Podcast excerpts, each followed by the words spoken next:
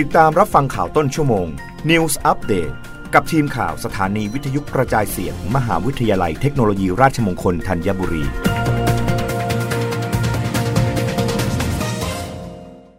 รับฟังข่าวต้นชั่วโมงโดยทีมข่าววิทยุราชมงคลธัญบุรีค่ะ มหาวิทยาลัยเทคโนโลยีราชมงคลสุวรรณภูมิ บันทึกความร่วมมือกับ 2 บริษัท รองรับนักศึกษาแดนมังกร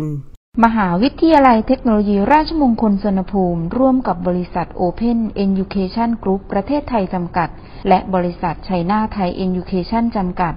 ลงนามบันทึกข้อตกลงความร่วมมือทางการศึกษา โดยมีรองศาสตราจารย์ ดร ประมุขอุณหะเลขกะ อธิการบดี มหาวิทยาลัยเทคโนโลยีราชมงคลสนภูมิ พร้อมด้วยนายเจ้าเหมืองกวง ผู้อำนวยการบริษัท Open Education Group ประเทศไทยจำกัด และนายเฉินหลงเอิน กรรมการบริษัทไชน่าไทย Education จำกัด ลงนามบันทึกข้อตกลงความร่วมมือในครั้งนี้ โดยมีเป้าหมายในการร่วมมือกันพัฒนาความรู้ทางวิชาการ การศึกษา และการวิจัยอย่างต่อเนื่อง เพื่อนำความรู้และสิ่งที่ได้จากการพัฒนา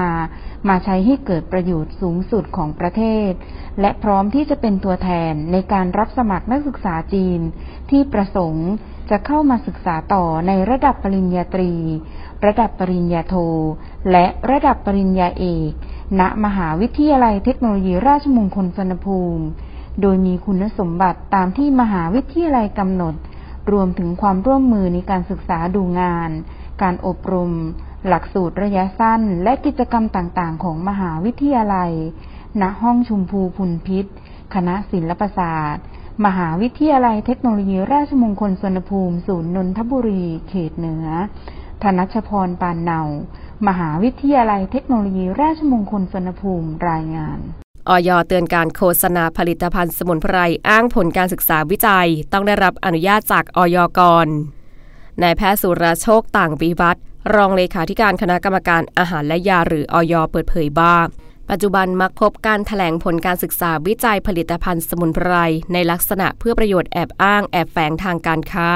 โดยสำนักงงานคณะกรรมการอาหารและยาหรือออยขอชี้แจงว่าการกระทำดังกล่าว เข้าข่ายการโฆษณา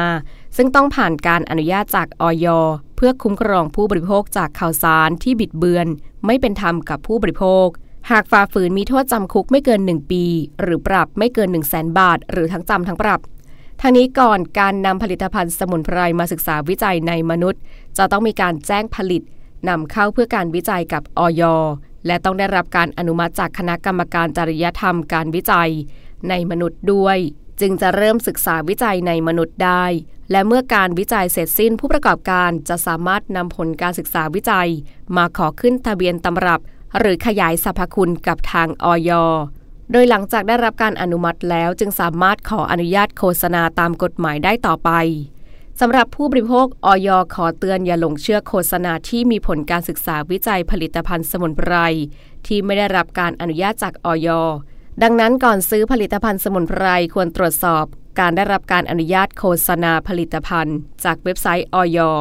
เบอร์ไว www.fda.moph.go.th หัวข้อสืบค้นข้อมูลใบอนุญาตโฆษณา และตรวจสอบผลิตภัณฑ์ที่ได้รับอนุญาต หัวข้อตรวจสอบผลิตภัณฑ์ รับฟังข่าวต้นชั่วโมงครั้งต่อไปได้ในเวลา 21 นาฬิกากับทีมข่าววิทยุ ราชมงคลธัญบุรีค่ะ รับฟังข่าวต้นชั่วโมง News อัปเดตครั้งต่อไป กับทีมข่าวสถานีวิทยุกระจายเสียง มหาวิทยาลัยเทคโนโลยีราชมงคลธัญบุรี